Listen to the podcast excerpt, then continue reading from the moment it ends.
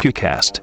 Hallo und herzlich willkommen zu einer neuen Ausgabe des Pewcasts. Mein Name ist Sascha, ihr hört den offiziellen Podcast von pewpewpew.de.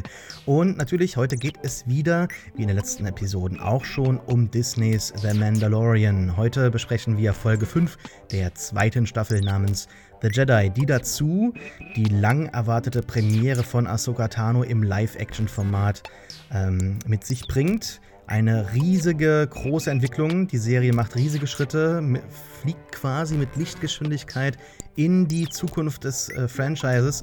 Mit mir dabei natürlich wie immer mein Co-Pilot Matthias Hopf. Hallo Matthias. Hallo Sascha. Matthias, wir wollen immer eigentlich die Länge einer Podcast-Besprechung hier so auf der Länge der Episode halten, schaffen das natürlich nie und ich glaube, diesmal schaffen wir das auch mit Ansage nicht. Es gibt nämlich super viel zu besprechen. Deshalb lassen wir sämtliche Mando-News diese Woche außen vor und konzentrieren uns hauptsächlich auf die Episode mit aber einer kleinen Ausnahme. Wir haben heute leider erfahren müssen, traurige Nachricht, dass äh, David Prowse gestorben ist, der Schauspieler von Darth Vader. Möchtest du kurz ein, zwei Worte verlieren und äh, dann kann ich mich anschließen, was David Prowse für dich in, äh, der, Verkörperung von, äh, in der Verkörperung von Darth Vader bedeutet hat? Ich finde das gar nicht so eine leichte Frage und ich will jetzt auch nicht lange ausholen, aber ich habe heute ein paar Minuten da gesessen und bin so Behind-the-Scenes-Bilder durchgegangen, wo er am Set steht, zusammen mit äh, auch seinen Star Wars-Kolleginnen und fand es dann super schwer, so, so Nachrufgedanken für mich zu formulieren, weil ich ihn nicht sehr greifbar finde. Also es war anders, als damals Peter Mayo gestorben ist. Da, da steckte viel Emotion in mir, die ich rausbringen wollte in Verbindung mit der Chewbacca-Rolle.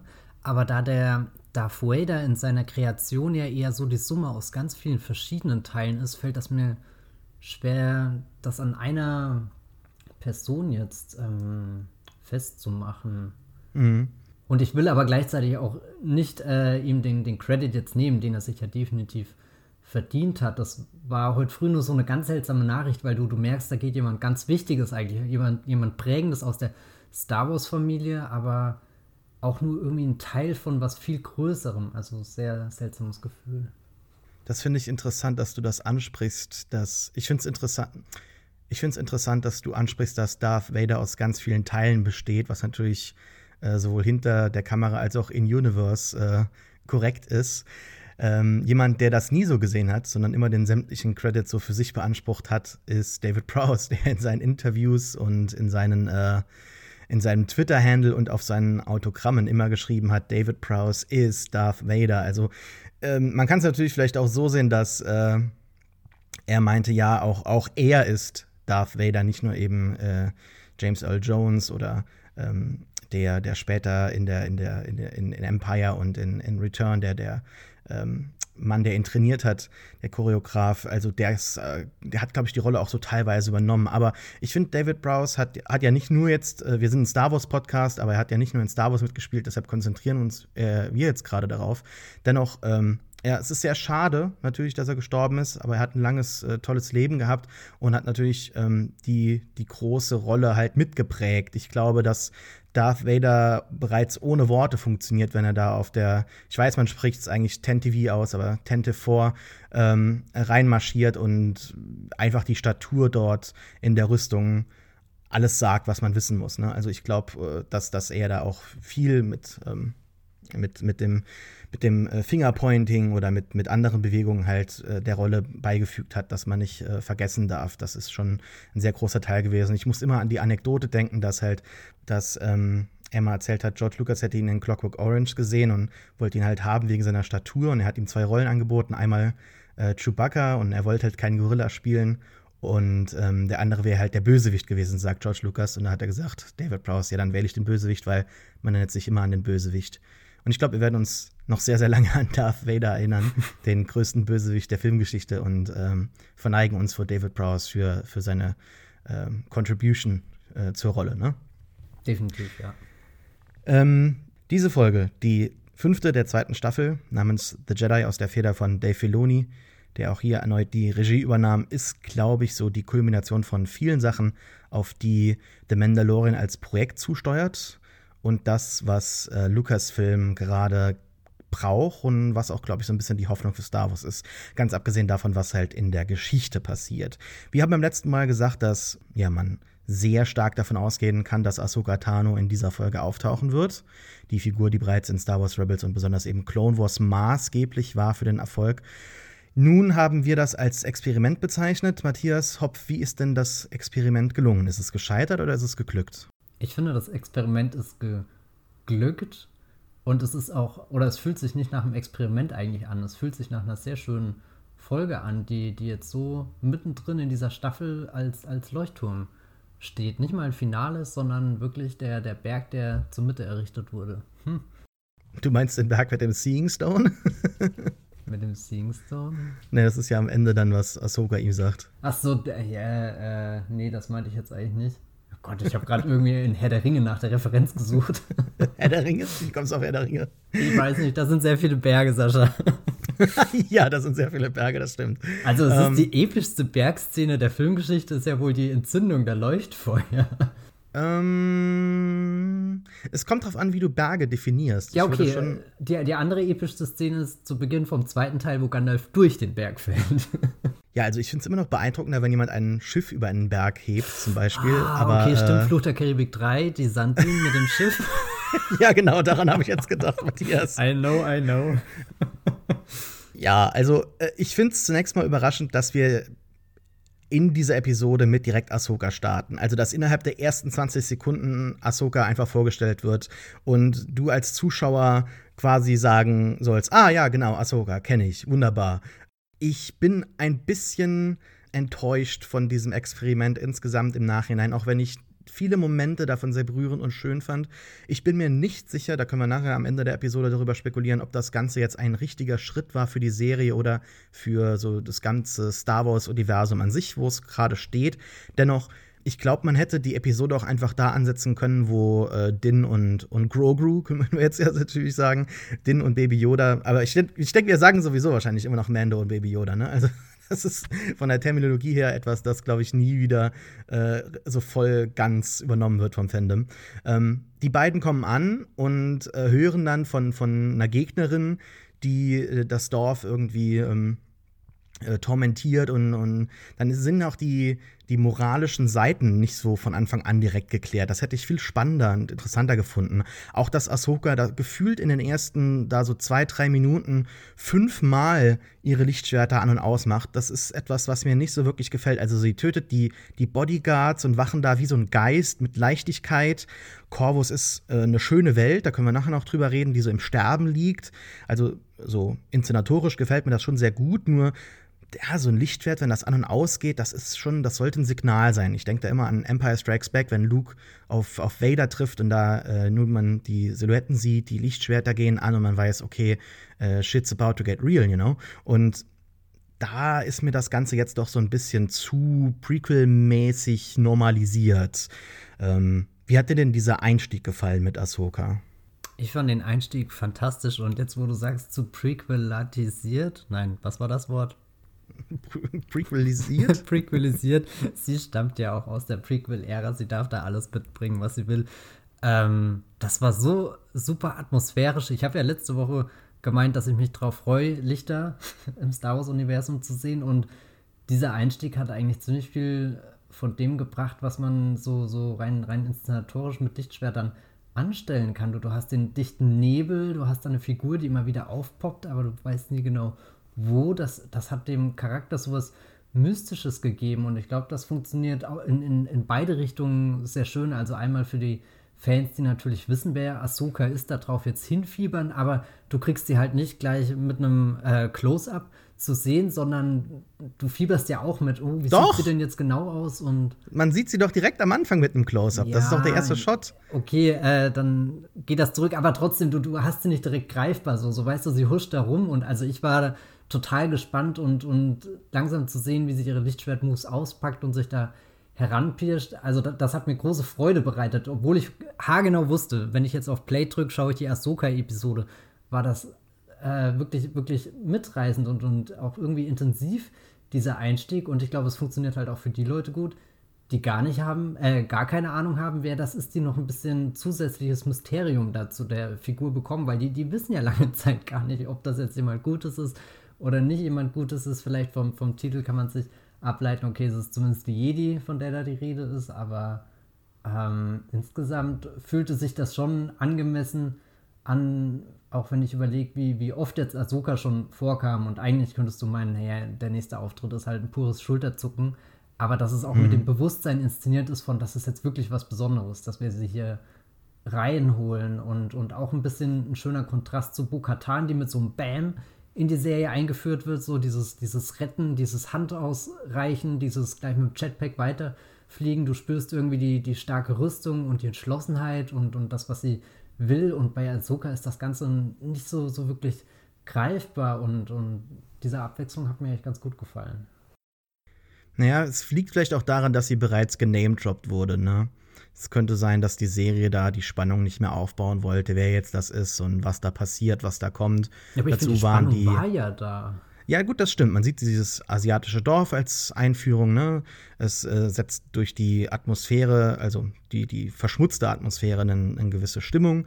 Wir sehen den Tempel, wir haben ein Hektik, Blasterfeuer. Also, das ist schon in Ordnung. Es gefällt mir auch und es ist auch mitreißend. Äh, aber ähm, inszenatorisch dann auch die, die, die Szenen aus ihrer Ego-Perspektive waren auch mal was Neues. Also insofern, da ist schon Move, viel. Wie sie, wie sie den Baum hier in der Hälfte durchhackt.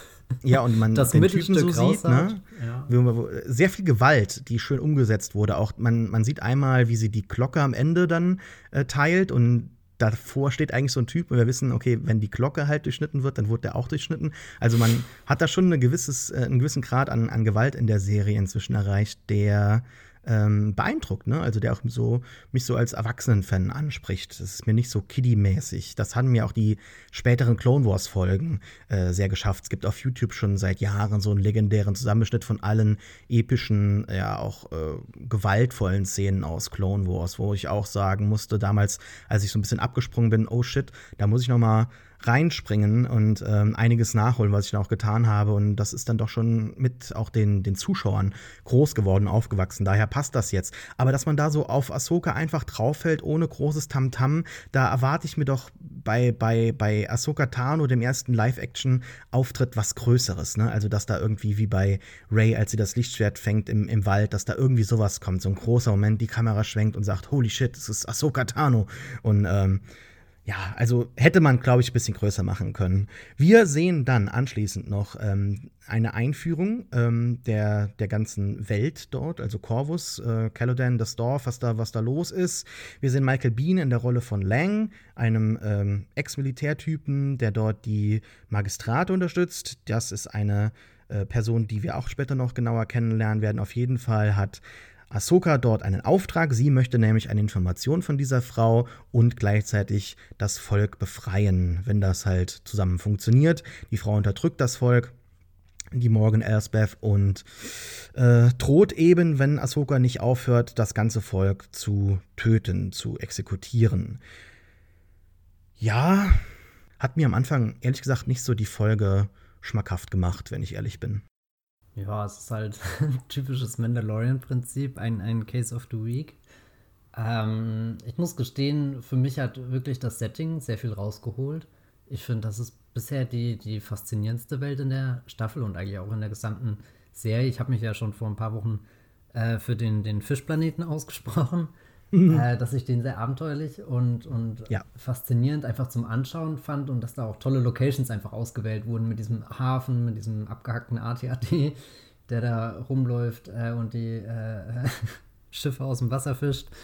Mm, aber hier dieser, dieser ganze Einschlag Richtung Samurai-Film, Richtung, du hast so ganz viel verbrannte Erde und, und kahle Bäume, also irgendwas Apokalyptisches und dann wirklich dieser super dichte Nebel, der, der da diese Mystik mitbringt, das hat mich mhm. atmosphärisch so tief in die Serie gleich reingezogen und es ist auch eine der wenigen Folgen von The Mandalorian, wo ich wirklich sofort drin war. Da haben wir jetzt schon öfter drüber geredet, ich glaube auch letzte Woche.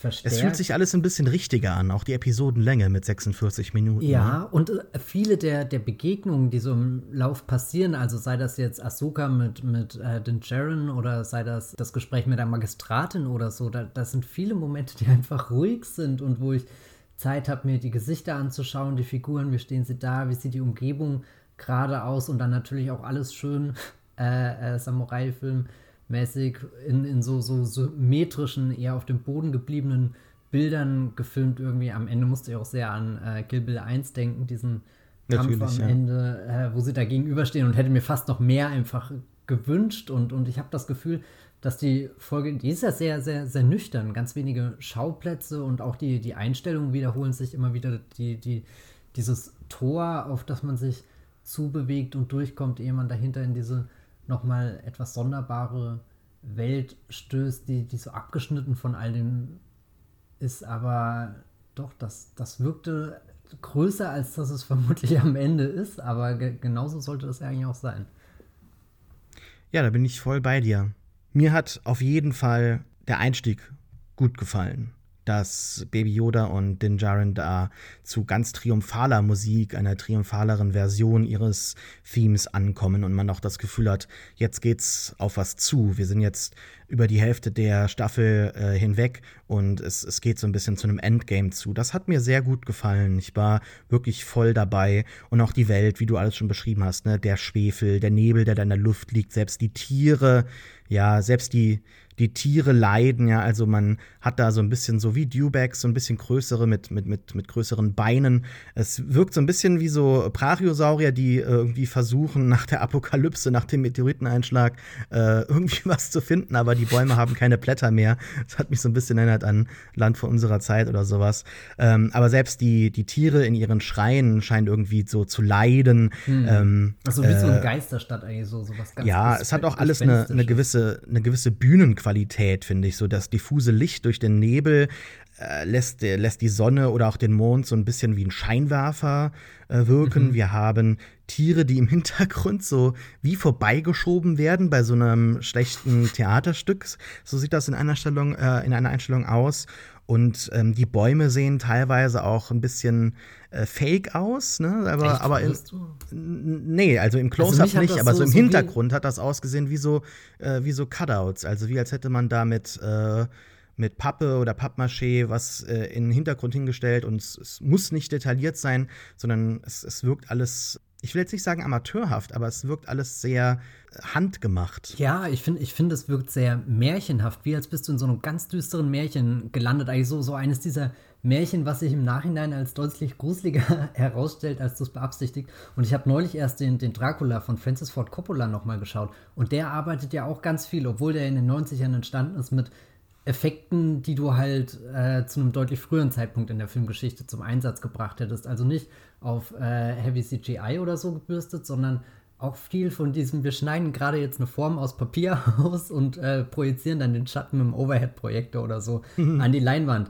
Und daran hat das mich erinnert und das schafft unglaubliche, ja, ich weiß nicht, du, du könntest, hast das Gefühl, du könntest manchmal so mit den Händen drüber fahren und würdest den Karton oder das Papier spüren, aber nicht mit dem Bewusstsein, dass das jetzt eben gebastelt ist, sondern dass das einfach eine sehr abenteuerliche Umgebung ist. Und, und ehrlich gesagt habe ich das hundertmal lieber als alle Tatooine-Szenen bisher in, die, in der Serie, die halt sehr ja. offensichtlich nach, wir haben jetzt diese großen LED-Leinwände und haben da unsere Unreal Engine angeschmissen und jetzt schnell die Wüste gerendert. Ich weiß es nicht. Ich will das auch nicht runtersprechen, weil das ist ja immer noch ein technisch ein, ein starkes Stück, was da in The Mandalorian äh, gerissen wird. Aber bei, bei der Folge fühlt sich das alles doch deutlich. Äh, es geht halt nichts an. über ein physisches Set. Ne? Das merkt man jetzt immer wieder. Es braucht auch gar nicht so viel. Wir sehen einmal dieses Tori-Tor am Anfang, ne? also dieses typische japanische mhm. äh, Tor. Ähm, die Architektur reflektiert natürlich auch den Samurai-Film, den du schon angesprochen hast. Wir haben aber auch später so eine Gegenüberstellung Samurai-Film versus Italo-Western. Da kommen wir noch de definitiv dazu zu sprechen. Aber wir haben eben auch dann später so mittelalterliche Einflüsse entlang dieser Hauptstraße, die man da gebaut hat. Dort sind äh, so Käfige aufgestellt mit Elektroschocks. Das erinnert so ein bisschen an, an Hera aus, aus Rebels, als sie von Thrawn festgehalten wurde. Also insofern hat man da nochmal eine erneute Parallele, die auch jetzt narrativ Sinn macht. Und für Baby Yoda ist das, glaube ich, Ganze ziemlich emotional anstrengend, weil er versteckt sich da so in der Tasche und möchte nicht rausgucken, bis wir dann in dem Tempel ankommen, wo auch die Luft ein bisschen klarer ist. Er hat wahrscheinlich auch einen Luftfilter eingebaut bekommen. Dieser japanische Garten, wunderschön gemacht. Dieses Treffen von Morgan Elsbeth und von, von Din Djarin ist ja sehr äh, von Konfrontation geprägt, von Abschätzen. Und wir lernen trotzdem immer noch so ein paar Informationen. Also wir haben einmal die Information, dass sie ein ziemlich großes äh, Budget oder ein ziemlich große, ein, ein, wie soll ich sagen, einen, einen, einen, einen großen Rest an Beskar hat. Wo hat sie das her? Also muss sie ja irgendwie mit äh, Gideon oder, oder so in Verbindung stehen, dass sie sich da einfach so einen kompletten Stab aus äh, Beskar-Stahl äh, bauen kann. Und wir lernen, dass Din sich immer noch in der Kopfgeldjäger-Gilde wähnt, die ja irgendwie so ein bisschen in den Hintergrund getret äh, getreten ist. Und äh, wir haben Grief Karger, der auch keine aktive Rolle mehr dar darin übernehmen möchte. Aber interessant, dass das immer noch so ein ähm, ja, Reputationsboost ist, weil dann vertraut sie ihm natürlich sofort, dass er dann die Jedi töten kann. Hast du geglaubt, dass er tatsächlich äh, hingeht und Ahsoka äh, killen möchte, dass da irgendwie der Plan zumindest, also, also dieses Sidequest, wie es halt immer vorkommt, dass das äh, für eine gewisse Zeit äh, oder eine Zeitspanne innerhalb der Folge tatsächlich verfolgt wird? Oder hast du gedacht, wenn die sich treffen, ist direkt Friede, Freude, Eierkuchen? Na, ich glaube, von ihm aus ist nie die Absicht da gewesen, sie wirklich zu töten, weil dann hätte er ja Baby Yoda immer noch am Hals gehabt. Äh, das ist ja eigentlich sein, sein Ziel hier, den, den Kleinen loszukriegen. Gott, das hört sich so brutal an, aber äh, deswegen ist er auf den Planet gekommen. Ich muss noch ganz kurz vorher einhaken, weil ein Satz, ich habe die Folge jetzt schon mehrmals geschaut und einer Satz macht mich so fertig, wenn er da landet und die Rampe geht runter und Baby Yoda purzelt so halb da raus und er sagt irgendwie, not much to see here. Und ich denke mir, Alter, du stehst gerade in der aufregendsten Welt, wo diese Staffel, diese Serie hingekommen ist. Und du sagst, es gibt nicht viel zu sehen. Und dann schiebt er noch hinterher irgendwie so, so einen Satz in die Richtung mit, naja, ich habe noch nie was mit Jedis zu tun gehabt. Scheinbar sieht das halt da so aus, wo Jedis sind. Ja, genau. Und das ist so ein herrlicher Satz, so zwischen ein bisschen trotzig, ein bisschen naiv, ein bisschen, ich habe auch gerade gar keine Ahnung, was auf mich zukommt, aber ich muss hier reden, weil ich bin ja die Erwachsenenfigur gerade das, ah, ich weiß nicht, also irgendwie, ich gucke den Satz jedes Mal an, oder also ich kann ihn nicht anschauen, ich höre ihn und, und bin so, so in so einem faszinierenden Zwischenstand aus ganz vielen verschiedenen Emotionen und vermutlich sollte man gar nicht über diesen Satz nachdenken. Du kannst ihn dir auch anschauen, wenn du Untertitel angeschaltet hast. Das stimmt in der Tat, äh, ja. Gut, Was man tun sollte, ja, denn in der letzten an. Folge hat man gelernt tatsächlich am Ende, dass es wirklich Dark Trooper sind. Äh, hab, ah, hatten okay. wir spekuliert, aber am Ende hat man dann in der, ähm, auch für, für hörgeschädigte Menschen in der Version lesen können, dass das Dark Trooper tatsächlich sind. Und ich denke mir, das ist vielleicht das, das Staffelfinale. Also ich war so ein bisschen enttäuscht darüber, dass es jetzt keine große Konfrontation aller drei Parteien gab, so Jedi, Imperium und Din Djarin irgendwo in der Mitte mit seinem äh, Baby. Aber am Ende war es dann vielleicht doch der richtige Schritt und das Ganze endet in einem finalen Kampf, wo Ahsoka zurückkehrt und Din aus einer brenzligen Situation rettet, dann doch irgendwie so als Trainerin, Meisterin für, für Baby Yoda auftritt, zumindest mal ganz kurz, und ihn rettet aus einer Situation, wo vielleicht die, die Dark Trooper kommen mit Beskar-Rüstung. Das war ja natürlich auch ziemlich krass, weil Moff Gideon scheint ja keine ähm, Limitationen zu haben, was, was diesen Stoff angeht. Ähm, Baby Yoda übrigens natürlich das Herzstück dieser Folge, nicht nur weil er endlich einen Namen bekommt, sondern auch weil er neue Sounds machen kann. Wir haben nämlich diese eine kleine äh, Szene, bevor dann Din rausgeht und Ahsoka töten möchte, da ist noch der, der Lang ganz kurz dabei, Michael Bean, der ihm so zwei, drei Fragen stellt, noch die Mission ein bisschen näher klarifiziert und ihm dann halt äh, die Frage stellt, ja, was ist denn hier das Ding da, das du mit dir rumschleppst? Und dann sagt Din einfach nur so, ja, das ist, äh, äh, das ist so ein Ding, das ich mit mir rumtrage, das bringt mir Glück. Und äh, dann hat Baby Yoda so einen ganz kurzen, grimmigen Blick, den er dem, dem Lang zuschiebt und auch noch so ein Sound dabei. Sehr, sehr schön, aber nicht so schön wie Baby Yodas fröhliche Geräusche. Also wie so ein Hund, wie so eine Katze, die, wenn man den Namen ruft äh, und die einen angucken, so hat, so hat Baby Yoda ja dann reagiert, als Din endlich Crew sagt. Mhm. Und ähm, das ist für mich so das, das Herzstück der Folge, dieser Sound, wenn, wenn das Ding da äh, endlich dann ja angesprochen wird mit dem vollen Namen. Wir haben dann im Wald, die Konfrontation, auf die wir gewartet haben. Bevor diese Konfrontation kommt, also so Ronan versus Ronan, haben wir ja hier zwei Figuren, die so ganz typische ähm, Archetypen da darstellen, Mendo und, und Jedi, haben wir Morai im Wald. Man kann es nicht so wirklich sehen, äh, wenn man seine äh, Helligkeit vom Bildschirm nicht hochgestellt hat. Man muss vielleicht auf dieses Easter Egg in Videos äh, darauf hingewiesen werden, aber das ist natürlich die Eulenfigur, Eulen-Variante im Star Wars-Universum, die äh, Verkörperung der, der Tochter, ne? aus, aus, dem, aus dem berühmten Clone Wars-Arc über den Sohn, Tochter und den Vater, der Macht da. Äh, müssen wir nicht alles wiederholen, kann man sich anschauen. Hat auch, glaube ich, keine so tiefgehende Bedeutung, ähm, weil das auch nie wieder aufgegriffen wird, außer halt in, in Rebels mit diesem Painting an der Wand, also diesem, diesem Mural. Aber ja, ist egal. Ist halt nur so ein, so ein Hinweis darauf, hey, Ahsoka ist halt wirklich hier, she's the real deal, weil diese Figur ihr halt immer überall hin folgt. Und dann, ja, greift Ahsoka Din Djarin an. Was war denn deine erste Reaktion? Hast du kurz gefürchtet um, um Din Djarin? Ich war schon überrascht, dass Ahsoka ihn da einfach angreift. Ist schon so ein ähm, kleiner Bitch-Move, ne? Also man, man, hätte ja kurz mal fragen können, so, hey. ja, vor, vor, allem, ja gut, sie, sie sieht die Beskar-Rüstung und merkt, okay, das ist schon ein schwer bewaffneter Brocken, der da rumläuft. Und noch habe ich den Vorteil des, äh, des Überraschungsangriffs oder äh, so.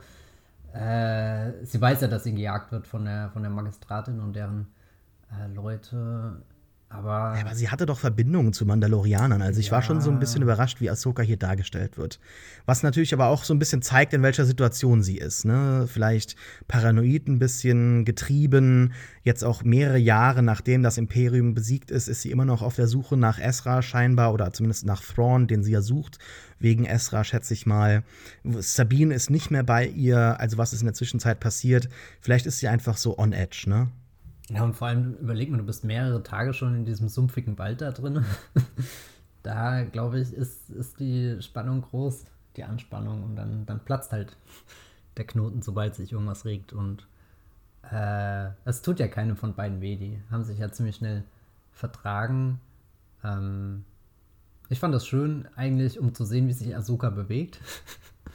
das ist ja, oder ich weiß nicht, ich finde das unheimlich spannend bei den ganzen Animationsfiguren, die jetzt in dieses Live-Action-Ding übersetzt werden, zu gucken, wie, wie, wie flattert es da und weiß nicht was.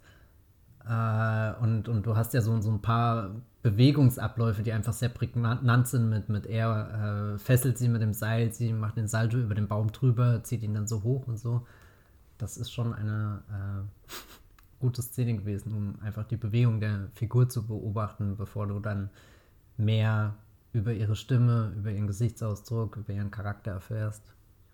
Und ich glaube, es ist auch wichtig, sich für viele Menschen, die Asuka nicht kennen, als die Kämpferin zu etablieren. Ich meine, du hast zwar am Anfang da, da schon, schon einige Szenen, aber vielleicht auch einfach nochmal, um zu zeigen mit, hey, zwei Lichtschwerter, awesome, cool. Hm. Ja, das stimmt. Wobei die Spannung ja relativ schnell dann rausgenommen ja, wird. Also ne? ich habe auch jetzt nicht allzu viel über diese Szene nachgedacht.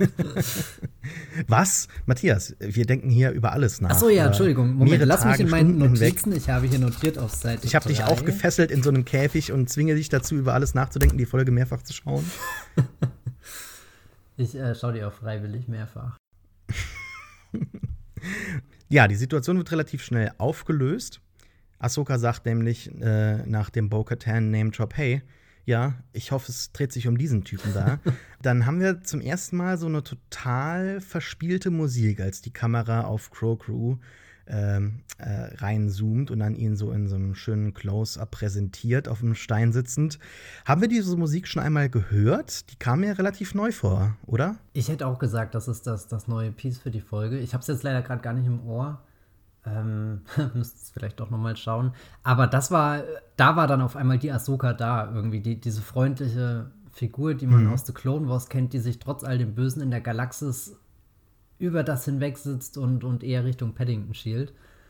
Ähm, also so, so der, der, der Moment, wie Ahsoka auf äh, Baby Yoda zugeht, das war, ja. war schon ein besonderer Moment, wie, wie sie irgendwie seine, seine Fingerchen anfasst und so. Da gibt es ja später so eine Szene, wo er auf dem Baumstumpf sitzt und sie kniet sich so halb vor ihm, nachdem das mit dem Stein nicht ganz so geklappt hat, aber einfach wie, wie, also du, du hast Din die ganze Zeit in seiner krassen Rüstung und dann natürlich noch den Helm auf. Also der Blickkontakt ist nicht nur für Baby Yoda und ihn schwer, sondern auch irgendwie für uns Zuschauer, das immer nachzuvollziehen. Oder du, du kriegst ja auch erst mit, wenn Din irgendwie das Reden anfängt oder so. Du hast ja keine Mimik und Gestik bei ihm. Und, und in Ahsokas Gesicht lebt einfach sehr viel ähm, Empathie. Und, und das fand ich sehr schön, dass man das in dem Moment total gespürt hat, dieses Aufeinander zugehen. Man hat keine Mimik, keine Gestik, würde ich nicht sagen. Also ich finde schon, dass er relativ viel emoten kann mit seiner Haltung, mit der Körperhaltung. Er hat zum Beispiel immer so die rechte Hand ein bisschen tiefer, rechte ja, Schulter wird tiefer ja als die linke Schulter. Das ist ja, ja natürlich, aber du hast seine Stimme, die in dieser Folge, da muss ich gleich noch drauf eingehen, ja, anders ist und mich wirklich, ja, äh, tief beeindruckt hat, wie viel man damit wie wenig schafft. Also das fand ich sehr ergreifend, wie er mit Baby Yoda dann redet und wie er ihn auch anfasst und äh, ihm so auf die Schulter klopft oder über den Rücken streichelt, kurz bevor dann diese Reifeprüfung kommt. oh, das, das ist schon sehr schön und ja, ergreifend. Also wie gesagt, ich habe meine erste Reaktion war, glaube ich, ich habe getwittert, so, das war, das war sehr schön, wunderschön. Ähm, viele Momente haben mir toll gefallen, nur ich bin mir nicht sicher, ob ich diese Momente so im Nachhinein jetzt gehabt äh, hätte, wenn ja man, man, muss schauen, wie sich das Ganze entwickelt. Gehen wir mal der Reihe nach. Zunächst haben die beiden da so ein Gespräch. Also es gibt eine weitere Star Trek-Referenz. Die haben da so ein äh, Vulcan Mind Meld. Ahsoka kann nicht richtig mit ihm reden, aber sie kann über die Macht mit ihm kommunizieren und rausfinden, während Din da wie so ein Tiger im Käfig herum ähm, herumhechelt, äh, äh, was, was jetzt mit ihm passiert ist. Also zunächst einmal, er heißt Grogu, was ich eine sehr gute Namenswahl finde. Es sind übrigens Buchstaben aus George Lucas' Namen, vielleicht ist das irgendwie eine Referenz. Viele Leute haben natürlich jetzt gedacht, dass es auch ein Name werden muss, der mit J an, mit, mit, ja, was Y ist anfängt. Was ist aus Jodito geworden? Jodito oder, oder Yeet oder so. Da gibt es ganz viele Namen, die das Ding schon bekommen hat im letzten Jahr. Ich finde, Grogu ist sehr toll. Ich bin jetzt mir nicht so ganz sicher bezüglich der Aussprache, wie man das als Deutscher in Zukunft handhaben wird. Sagt man Grogu, sagt man Grogu. Ähm, das, ja, es gibt auch Aussprache. Hast du dir mal in der Synchro angehört? Ja, habe ich mir tatsächlich, Und ja. Wie, da sagt man Krogu. Also es gibt einen Ausspracheunterschied. Okay. Den habe ich auch äh, vertwittert. Ich bin mir jetzt nicht sicher, ob das so ein großer Deal sein muss. Ähm, es gibt auch bei Yoda natürlich äh, unterschiedliche Yoda. Betonungen oder Phoneme, die da eingebaut sind, je nachdem, äh, welche äh, welche Sprache man nimmt. Also es gibt schon auch bei anderen äh, Figuren natürlich einen, einen Unterschied. Nur gerade bei Krogu finde ich es irgendwie spannender, vielleicht das, das Deutsche zu verwenden. Es ist einfach auch, einfacher auch auszusprechen teilweise, weil wenn ich sage Crow, dann habe ich auch das Gefühl, dass ich Crow Grew sagen möchte. Ich habe ähm, gerade, wo du es so oft gesagt hast, auch ein paar Mal das Gefühl, hast du da noch ein R mit reingedichtet. Ja, ja, ja, ja. Krogu ist einfach besser, einfacher. Grogu. Ich glaube, ich werde mich da an die die deutsche Sprache halten. Aber ja, ich finde, die Namensauswahl passt, wenn man sich mal so das, das Gewicht, die, die Schwierigkeit dieser Entscheidung überhaupt anschaut und das Ganze bedenkt. Und Din ist auch dann so zärtlich und achtsam, nachdem dann Krogu auch einen Namen bekommen hat. Ähm, macht dann auch das, das süßeste Geräusch aller Zeiten auf die Reaktionen auf den Namensruf. Ne? Also es ist es ist einfach sehr, sehr schön. Was sagst du denn zu dieser Namensauswahl? Wir werden wahrscheinlich immer noch Baby Yoda sagen. Auf allen T-Shirts im, im, im, im Shop von, von, von Galaxy's Edge steht The Child oder The Bounty oder The Asset. Wird sich dieser Name Grogu halten? Was ist deine Einschätzung? Ich bin auch sehr fasziniert davon, ihm jetzt einen Namen zu geben. Äh, also ich glaube, das Baby Yoda ist zu groß in der Popkultur angekommen als dass man das nochmal rausradieren kann. Und es ist hundertmal leichter zu sagen, habe ich das Gefühl. Oder vielleicht liegt es auch einfach daran, dass ich jetzt einen Jahr lang schon so nennen, das Kind. Baby Yoda. Ähm, Grogu, der Moment, wo, wo Ahsoka das sagt, fand ich das auch sehr schön. Weil sie sagt den Namen auch sehr sanft. Irgendwie, als ich ihn dann im Kopf durchgespielt hat, dachte ich, naja gut, das ist jetzt echt kein süßer Name. Weil ich hatte ihn eher so, Nein. so, so, so, ja, keine Ahnung, du hast ein G, ein R und dann nochmal, also ich weiß nicht, ich fand, ich fand, fand ihn sehr, sehr ruppig und keine Ahnung was. Also so, so, dann habe ich es mir nochmal angehört, wie äh, Ahsoka ihn gesagt hat, dann fand ich ihn wieder schön. Und dann dachte ich, gut, da, daran muss man sich jetzt einfach gewöhnen. Es ist ja immer äh, so der, der Moment, es verändert sich etwas, was du jetzt schon sehr lange kennst. Ich meine, sehr lange ist auch übertrieben, so lange existiert Baby Yoda noch nicht, aber es ist so omnipräsent mit seinem Oh, Baby Yoda. So, du, also Ja. so, du, du, Baby Yoda sagt ja alles, was du über dieses Wesen wissen musst. Und ähm, das ist schon eine, gute Umschreibung und ich kann mir nicht vorstellen, dass das irgendwo jemals aus irgendeiner Überschrift verwenden wird. Kein, kein Mensch wird jemals schreiben, neue Grogu-Enthüllung äh, in The Mandalorian. äh, das äh, ist, ist, funktioniert, glaube ich, nicht. Okay, jemand, der beim Moviepilot arbeitet, muss sich natürlich mit solchen vermarktbaren Überschriften auskennen. Also nee, ich aber sehe es das ist schon auch, so wie du, also aber so mit, egal mit wem ich jetzt seit der Folge geredet habe, ähm, es, Baby Yoda steckt so tief drin im, im ganz normalen, wie ich jetzt über diese Serie rede, bei, bei, bei Mando, Din Djarin, Din oder so, weiß nicht, da, da habe ich immer das Gefühl, das ist noch ein bisschen offener, das schwankt noch so, das muss ich erst noch einpendeln, wer er wirklich ist. Das merke ich auch beim, beim Texte schreiben, dass ich oft Mando schreibe, oft der Mandalorianer, oft einfach Din oder so, während bei Baby Yoda, keine Ahnung, es wirkt halt so bam und du weißt, jeder, jeder weiß, was gemeint ist. Du, du hast sowas Unmissverständliches jetzt eigentlich. Und ich meine, durch Grogu ist schön, da, da kommt noch ein weiteres Wort dazu, dann werden Texte auch abwechslungsreicher. Äh, du kannst das Kind schreiben, du kannst das Baby schreiben, du kannst Grogu schreiben, du kannst der Kleine schreiben, du kannst der kleine Racker schreiben. Das ist, ah, das ist eigentlich wunderbar. Also aus redaktioneller Sicht eine absolute Offenbarung für dich. Ich sag dir mal eins, wart mal ab, wie viele Reddit-Posts es in den nächsten Monaten geben wird, wo irgendjemand ein Tier aus einem Tierheim gerettet hat oder irgendwie was, irgendwas ist einem zugelaufen und dann heißt es dann so, hey, look at him, meet äh, Krogu oder sowas, ja.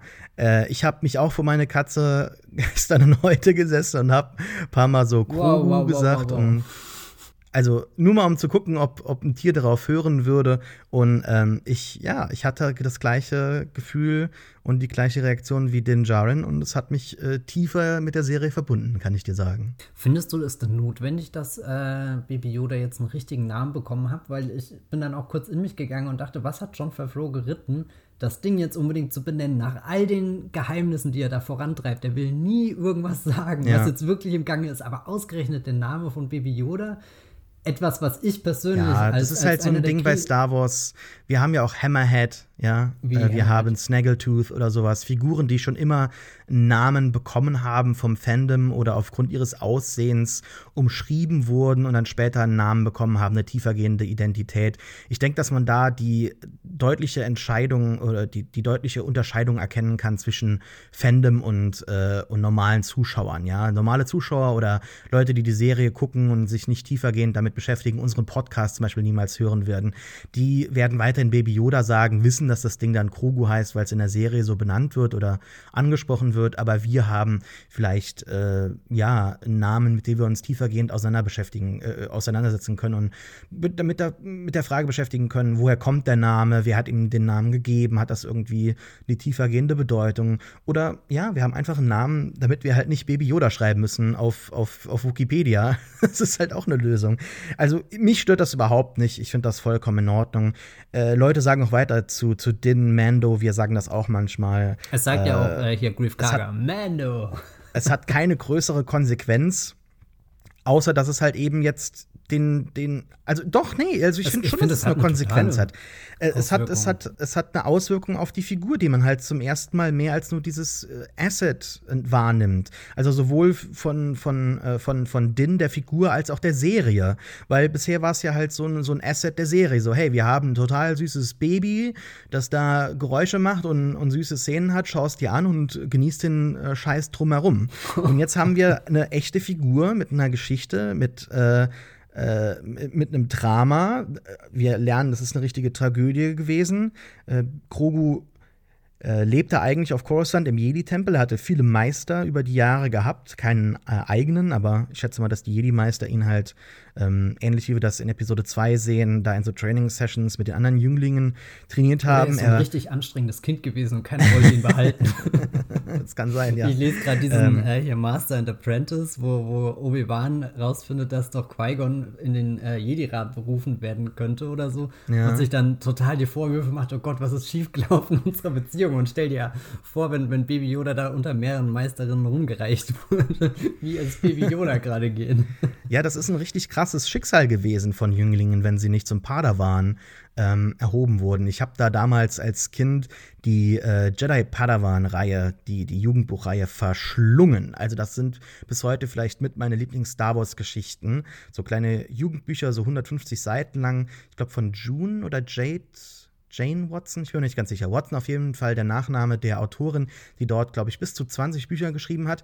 Und die erste ähm, Ausgabe behandelt äh, auch dann die Auswahl von, von, von Qui-Gon Jinns äh, Padawan-Auswahl. Ne? Also, ähm, dass das Obi-Wan als Jüngling ähm, dort noch lebt mit seinen anderen Kollegen und Kolleginnen und dann, ähm, ja, Gott sei Dank doch noch von, von Qui-Gon Jinn genommen wird, rausgepickt wird nach so einem Trainingskampf, glaube ich, war das. Ich bin mir nicht mehr ganz sicher, ist ja schon auch wirklich 20 Jahre her, buchstäblich.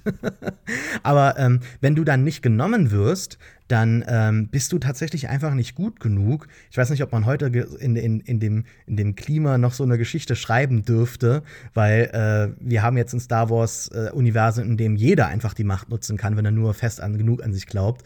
Ähm, auf jeden Fall wurden die, glaube ich, dann später zu Bauern oder sowas. Ich bin mir nicht mehr ganz sicher, aber ich stelle mir gerade so vor, wie Baby Yoda einfach, wenn das Imperium nie gekommen wäre, so ein Bauer geworden wäre. Ich glaube, das hätte das ja. glücklichste Leben gehabt, was, was Baby Yoda sich überhaupt vorstellen kann. Ich glaube ja. auch, dass das Qui-Gon an sich so ein super Farmer ausmacht. Also ich würde würd, würd gerne den, den, den, den, die Alternative Timeline sehen, wo, wo Qui-Gon irgendwie eine Farm ja, wenn man es im Star Wars-Universum nicht schafft, wird man immer Bauer. Das sieht man ja in, in Rogue One, ja. Ja, stimmt. Äh, oh, hier, das sieht man, das sieht man mit, das, das, sieht man mit Luke Skywalker, der versteckt ja, wird. Das Arme. sieht man. Also das ist immer so im Star Wars Universum. Ähm, apropos versteckt, Baby Yoda wurde versteckt. Originalzitat aus der Folge: Someone took him from the temple. Also, Stimmt, das muss wer, wer nicht. Denn, ja? Es muss ja nicht. Es heißt am Ende, am Ende der Republik oder am Anfang, am Ende der Klonkriege, als das Imperium aufgestiegen ist, sagt Ahsoka, muss also nicht notwendigerweise während Order 66 gewesen sein, obwohl das natürlich ein. Das hört sich eigentlich nach so einem klassischen Bail Organa-Move an. Ja, so ein bisschen schon. Also, es wird jetzt schon spekuliert, dass man einen Flashback sehen wird von Order 66, uh, was ja immer. Geil ja, findest du? Warum das? Was Order 66 ist doch eine der krassesten Star Wars-Szenen überhaupt. Das ist ja, sowieso, aber im Jedi-Tempel? Ähm, wurde das ja nie so wirklich gezeigt in den Filmen, was ich sehr, sehr lange den, den als Einmarsch vertane Chance von, von, von empfand. Ja, aber nur so ein bisschen. Ne? Also man sieht nicht, wie Anakin tatsächlich dort sich durchkämpft oder die Klonentruppen da wirklich Massen abschlachten. Man hat so ein paar Eindrücke. Ähm, ja, aber die Eindrücke, die du hast, Anakin vorne mit der Kapuze, hinten dran die Klonarmee, die Treppen hoch, die Marschmusik Die Jünglinge, dazu, ja, das stimmt. Straight zum Imperial Marsch und dann das Töten der Jünglinge später nochmal gespielt. Ich meine halt. Überwachungsaufnahme, also was du in Episode 3, glaube ich, von dieser Szene brauchst, ist alles drin. Es ist klar nicht das, das mega Action-Set-Piece oder so geworden. Ich glaube, da, da kann man schon noch rausholen. Das stimmt. Darum, da, darum ging es mir, ja, das meinte ich. Also mir hätte das sehr lange gefehlt und dann habe ich es in Fallen Order durchspielen und erleben können und im Nachhinein denke ich mir so, das hat da in dem ähm, Story-Format gut funktioniert, aber ich glaube, dass ich dann doch froh war, dass ähm, mit, mit so einem gewissen Abstand und Alter äh, dass das nicht in, in Revenge of the Sith halt doch noch da war. Wer hat ihn denn, was glaubst du denn, aus dem Jedi-Tempel befreit? Ist das, äh, wie jetzt schon Leute mutmaßen, Mace Windu gewesen, der da den, den Sohn seines äh, Kollegen irgendwie retten wollte? Oder äh, äh hast du irgendwelche anderen Fantheorien, was mit Baby Yoda dort geschehen ist? Weil alleine sehen wir, kann er nicht weit kommen zu Fuß. oh, ist das fies. Äh, ich habe ehrlich gesagt noch gar keine konkrete Theorie und auch noch keinen Wunschkandidaten. Also das ähm, lasse ich einfach mal auf mich zukommen. Wobei ich auch nicht das Gefühl habe, dass da jetzt allzu schnell nochmal drauf eingegangen wird, oder? Also ich glaube, diese Staffel kriegen nee, ich denke auch nicht. Da nichts mehr dazu. Also das und, ja. und ich finde, das, was wir bekommen haben, ist schon überraschend viel für die Geheimniskrämerei, die, die The Mandalorian für gewöhnlich ähm, das ist sehr richtig, betreibt. ja. Auf jeden Fall gab es viele Antworten in dieser Serie, die weitere Fragen aufwerfen. Viele Leute bezeichnen das dann als Plot. Ich äh, fand es eher ein bisschen überlastend und ähm, erdrückend teilweise. Ich war dann sehr froh, dass man zur Macht gewechselt ist in dem Gespräch und uns erklärt hat, also Din ähm, in der Rolle des Zuschauers, was jetzt die Macht nochmal ist. Lifting Ahsoka rocks. benutzt da die ähm, Ahsoka benutzt da die Worte von Obi-Wan, als er Luke die Macht erklärt. Das fand ich sehr schön. Und dann kommen wir zu so einem grüneren Ort innerhalb des Waldes. Erinnert so ein bisschen an Dagobah, so mit den Steinen, dem, dem Moos. Ähm, Du hast ja auch kurz so ein bisschen Yoda-Theme im Hintergrund. Ja, richtig. Sie erwähnt ja, dass sie nur einmal eine andere Mhm. Lebensform gesehen hat, was ja jetzt ein Problem ist, da auch noch Yaddle existiert. Ja, wie ist das denn? Ist das geklärt? Hat sie Yaddle gekannt? die großen Diskussionen gab es sofort am Freitag äh, hauptsächlich darüber. Also ich habe das, glaube ich, auch getwittert und dann kamen Leute und meinten so, ja, ja, Moment, aber so und so. Also ich kann dir eins sagen. Es gibt zwei Canon-Enden für, für Yaddle. Ähm, das aktuelle Kanon-Format sieht vor, dass Yaddle, also es gibt, glaube ich, ein Sourcebook, dass das Yaddle so ein Ende einfach nach Episode 1 gibt. Sie ist einfach aus dem Jedi-Orden ausgeschieden und wollte eine ruhigere Position einnehmen. Wir wissen ja nicht, wie alt sie war. Sieht eigentlich noch ein bisschen frischer aus damals als Yoda. Besonders in Episode 1. Diese Yoda-Puppe hat ja nie so wirklich gut äh, funktioniert, ist nie so gut rübergekommen. Aber vielleicht hat sie sich einfach ein anderes Schicksal ausgesucht. Wir wissen aber aus auch noch mal Fallen Order, dass Grease von ihr erzählt. Also es gibt da ein Gerücht und sie wird tatsächlich per Name Drop in den Kanon dort zurückgenommen. Wie sie Jetzt war doch kann nie aus dem man- Kanon raus, oder? Ja, aber so aus, aus, der, aus, der, aus dem Spotlight, sage ich mal. Und sie wird da so für kurze Zeit so prominent in den Vordergrund geschoben, wo ich mir denke, es ging jetzt den Autoren nicht so wirklich darum, Yaddle noch mal irgendwie eine Möglichkeit zu einer größeren Geschichte zu verhelfen, sondern es war halt so ein Augenwink an die Zuschauer, so hey, remember Female Yoda? So eigentlich bedeutungslos, aber wenn selbst Kreese von ihr gehört hat, also irgend so ein so ein bumbling Buffoon, ne? so, ein- so ein Idiot, der da durch die Galaxis rumkapert. Nee, es ist, es ist, ist ein netter Typ. Ist schon, ist schon ein cooler Typ. Ich, nix gegen das, das Kreese-Fandom jetzt, aber dann musste doch auch Ahsoka vielleicht noch was gehört haben von ihr. Wenn wir nach dem Legends-Kanon gehen, muss Ahsoka eigentlich Yaddle gekannt haben, weil Yaddle ist äh, 26 ABY, äh, BBY, sorry, also 26 Jahre vor der Schlacht von Yavin, vier Jahre vor Episode 2, äh, gestorben auf Coruscant, hat sich dort geopfert, glaube ich. Ähm, Anakin Skywalker war auch in der Folge involviert, also vier Jahre bevor sie als, ähm, als Padawan äh, auserkoren wird. Und somit war sie quasi schon, und das bedeutet, sie war quasi schon auf Coruscant im Jedi-Tempel kann man was gehört haben, muss man nicht. Es gab 10.000 Jedi. Wenn ich so manche Institutionen wie eine Schule anschaue, dann kennt man auch nicht alle Namen, aber Kenn- von einer Jedi-Meisterin, Weißt du, aber von einer der Jedi-Meisterin, aber eine Jedi-Meisterin im, im fucking Jedi-Rat, das, das muss man doch kennen, Michael. Äh, Michael. Jetzt, du hast mich rausgebracht! Siehst du, du kennst nicht einmal meinen Namen und wirfst Ahsoka vor, dass sie Yaddle nicht kennt. Eieiei. Ich, ich bin auch äh, unschlüssig, was ich von, von diesem kurzen Kommentar halten soll. Also mir ist ja auch sofort, ich habe den Satz gehört und dachte, Moment. äh, und habe für mich beschlossen, naja gut, Ahsoka hatte halt zu Yoda eine Beziehung, deswegen erwähnt sie ihn und hatte vermutlich zu Yaddle nie die Beziehung, außer von, okay, ich habe mal im Geschichtsbuch über sie gelesen oder habe da gehört, dass es diese Persönlichkeit im ähm, Jedi-Rat gab. Und Oder sind wir ehrlich, es liegt daran, dass wenn sie sagt zwei, jeder Zuschauer gesagt hätte, hä? Was? Es gibt Ja, noch einen aber- zweiten aber Yoda? eigentlich nicht. Eigentlich ist doch The Mandalorian die Serie, die, die solche Dinge raushauen kann. Und ja auch schon rausgehauen hat. Also so, so wirklich diepe Cuts in, in, in, weiß nicht, die Mythologie hinein, die, die die meisten Leute nicht verstehen. Also ich glaube nicht, dass es ein Fehler ist auf alle Fälle. Weil, Ja. Also das, das Es- es so ein auch- seltsamer Fehler irgendwie. Äh, man muss auch jetzt mal sagen, Hand aufs Herz, es spielt auch absolut gar keine Rolle. Ja. Es ist eine lustige Nerd-Diskussion und man kann sich da jetzt streiten über Kanon und, und Geschichten und wie die äh, reinzählen jetzt und, und was sie bedeuten, aber es spielt auch absolut gar keine Rolle. Ähm, sie kennt halt so ein Wesen schon und das ist alles, was Din wissen muss.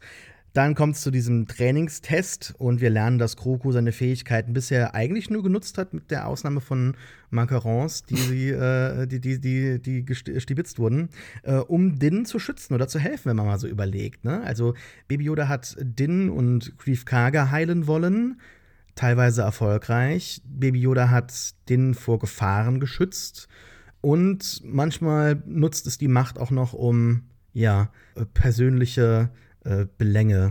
Äh, wie zum Beispiel. Das hast du gerade so abstrakt kompliziert, aber auch sehr treffend umschrieben. Ich bin wirklich beeindruckt. Ja. Ja. Ich finde das sehr schön, der Moment, wo er so hingeht und sagt: Hier, Child, fang mal und dann ermahnt ihn Ahsoka, oder generell der Moment, wo, wo Ahsoka sagt, he's stubborn oder irgendwie sowas und dann, äh, äh, oder, oder sagt er das und dann meint, sagt sie doch, äh, nee, nee, ich meine dich. Das war, das, das fand ich eine schöne, clevere Szene irgendwie vom Drehbuch. Ja. Das hat mich genau in die gleiche Richtung geschickt wie, wie, wie Din oder rumgedreht, keine Ahnung. Und dass dann äh, Din sich äh, so, so ein bisschen zu ihm hin beugt und dann auch seinen Namen sagt. Und, und du hast das vorhin so schön gesagt, dass das wirklich ein besonderer Moment in der Folge ist, wo er das erste Mal seinen Namen sagt. Und das äh, gibt ja auch äh, nochmal im Hinblick auf den Dialog davor mit der Michael Bean-Figur, wo er einfach nur sagt, naja, das ist mein Talisman oder so, gell? Ich glaube, das hätte er ja. danach nicht mehr gesagt. Jetzt, wo er weiß, dass Baby Yoda wirklich einen Namen hat. Also nicht, dass, dass die Beziehung zwischen den beiden davor irgendwie kaputt gewesen wäre, aber da, doch, das stimmt schon. Also es ist was Besonderes, wenn jemand wirklich einen Namen jetzt hat. Und, und das, ja. das verändert, glaube ich, sehr viel in den, in den Menschen, auch wenn wir ihre Gesichter ja. immer noch nicht sehen können. Mhm. Ja, richtig. Der Apfel fällt halt nicht weit vom Stamm. Beide sind stur und wir haben jetzt eine Situation, wo Baby Yoda auch so gleichwertig Din gegenübersteht und Din das auch zum ersten Mal anerkennen kann. Fandest, fandest du, er war gleich? Es geht nicht mehr, ja doch schon, also ich finde, es geht nicht mehr so darum, dass er jetzt ein, ein Findelkind da hat, das er irgendwo abliefern muss oder eine Ballast hat, eine Mission, die ihm da ja aufgetragen wurde von der äh, Anführerin auf, auf Navarro, sondern es ist jetzt wirklich eine echte Beziehung geworden zwischen Vater und Sohn, so Ach ungleich so die beiden das, eben ja, auch ja. sind. Ja, also diese, diese, diese, diese typische Sache aus Lone Wolf und Carp ist halt jetzt zusammengewachsen zu einer echten Familie. Man hat ja so ein bisschen das Gefühl gehabt, dass ähm, ja der Abschied irgendwann schwerfallen muss, aber der Abschied kommt. Am Ende hat man noch mal dann so die Szene, als der Mando Baby Yoda zum Schiff holen geht, als das Ganze vorbei ist. Wir springen kurz vor, aber dann hat man diesen Moment, wo er noch mal so herrichtet oder er schläft ähm, in der Kajüte und Din ihn halt anschaut und man merkt, es fällt ihm unglaublich schwer. Aber da Ahsoka, selbst Ahsoka Tano ihn jetzt nicht trainieren wird, wovon sowieso keiner ausgegangen ist, ehrlich gesagt, aber ähm, also der Abschied, der, der erwartet wurde von uns immer schon, der, der findet jetzt nicht statt, der fällt aus und ich glaube auch nicht mehr, dass er stattfinden wird. Das heißt, es kann eigentlich nur mit dem Tod einer oder beider Figuren enden.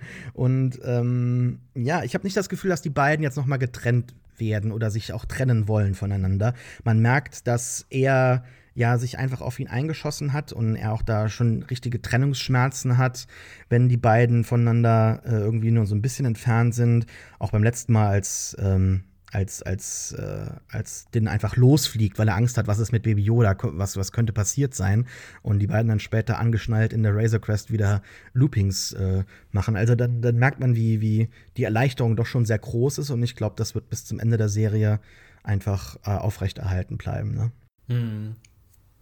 Ich glaube auch nicht, dass das nächste Mal Jedis kommen, sondern es kommt irgendwie nur äh, Moff Gideon vorbei und dann ist, dann ist endgültig klar, okay, den, den Baby Yoda, ich habe jetzt zweimal versucht, den an, an seine Familie oder whatever abzugeben, da kommt keiner, es reicht. Ich übernehme Full Custody. Eine schöne Sache, die wir noch erwähnen müssen, ist ein Zitat von Ahsoka Tano. Sie sagt einmal, I like firsts. Mhm. Good or bad, they're always memorable. Also ein schöner Meta-Kommentar auf diese Folge natürlich. Dave Filoni ist da immer irgendwo im Dialog mit dem Fandom. Er scheut ja nie irgendwo zurück, was äh, Fanfragen oder Fanauftritte vor, vor, vor Publikum angeht. Und ähm, gibt sich da natürlich auch auf Twitter oftmals den ähm, Dialog. Ich fand es dann wirklich sehr schön, als man diese Szene hatte, wo dann dieser, dieser Ball von dem Schaltknüppel zu, zu Baby Yodas Hand fliegt, weil dann hat man einfach noch mal die Verbindung gehabt der beiden. Gleichzeitig ist diese Verbindung aber auch sehr gefährlich. sie wirkt ja jetzt noch intensiver und Ahsoka hat Angst davor, auch ein Grund, warum sie ihn nicht trainieren möchte oder es vielleicht gar nicht so gut äh, findet. Ne? Also sie hatte auch so ein paar Töne von Luke Skywalker mhm. aus The Last Jedi angeschlagen, dass es vielleicht gar nicht so schlimm wäre, wenn jetzt die Jedi oder Baby Yoda stellvertretend ein bisschen so ja, verplassen würde und dann irgendwann verschwindet. So ein bisschen so also wie manche Rassen in, wenn wir eben schon bei Herr der Ringe waren, ne? so die, die Zwerge oder die ähm, andere Spezies da, die Hobbits oder so, die halt einfach irgendwann verschwinden und aus der, aus der Welt halt raustriften. Ahsoka erwähnt da auch ganz direkt dann halt den Vorfall, dass ja eine Verbindung einen, sogar einen der besten von ihnen, ja, äh, runtergezogen hat in die dunkle Seite. Und es ist eine sehr schmerzvolle Erfahrung, die viele Fans äh, sehr ergriffen hat. Ging das dir genauso, als sie da so ohne Anakin halt zu erwähnen erwähnt? Das ist schon eine harte Szene, auch weil ja jetzt die letzten Clone Wars-Folgen mit ihr und dieser hm, Anakin-Verbindung sind ja noch gar nicht so lange her. Äh, das ist sehr präsent und bei ihr schwingt ja nicht nur diese, diese Verletzung mit, die sie mit ihrem eigenen Meister erfahren hat, sondern auch diese gesamte äh, Jedi Order-Erfahrung. äh, das war ja, war ja wirklich keine schöne für sie, also so, so im Sinne von, sie wurde im Stich gelassen, wurde enttäuscht, wurde ja wirklich fallen gelassen und versuchte jetzt ihren eigenen Weg zu gehen. Also eigentlich hat ja Asuka wirklich jeden Grund, nicht weiter in die, äh, was auch immer, Künste der Jedis zu investieren. Ähm, Oder sich als Jedi zu bezeichnen. Ja, ja, sie wehrt das, sich ja nicht sowieso, gegen den ja. Begriff dieses Mal, ne? Na, vielleicht, weil sie gemerkt hat, okay, um Dinge einfacher zu machen. ja, das stimmt. Das ist so ein Mandalorianer, das, bis das durch dem seine, seine Helmbirne durchklingt. ähm, nee, ähm, das Spannende ist ja, dass der titelgebende Jedi in dieser Folge Ahsoka oder Baby Yoda Grogu oder die Jedi generell sein können, weil das könnte natürlich auch plural sein. Oh, that's right, ja. Da sind wir schon wieder bei der Episode 8-Diskussion.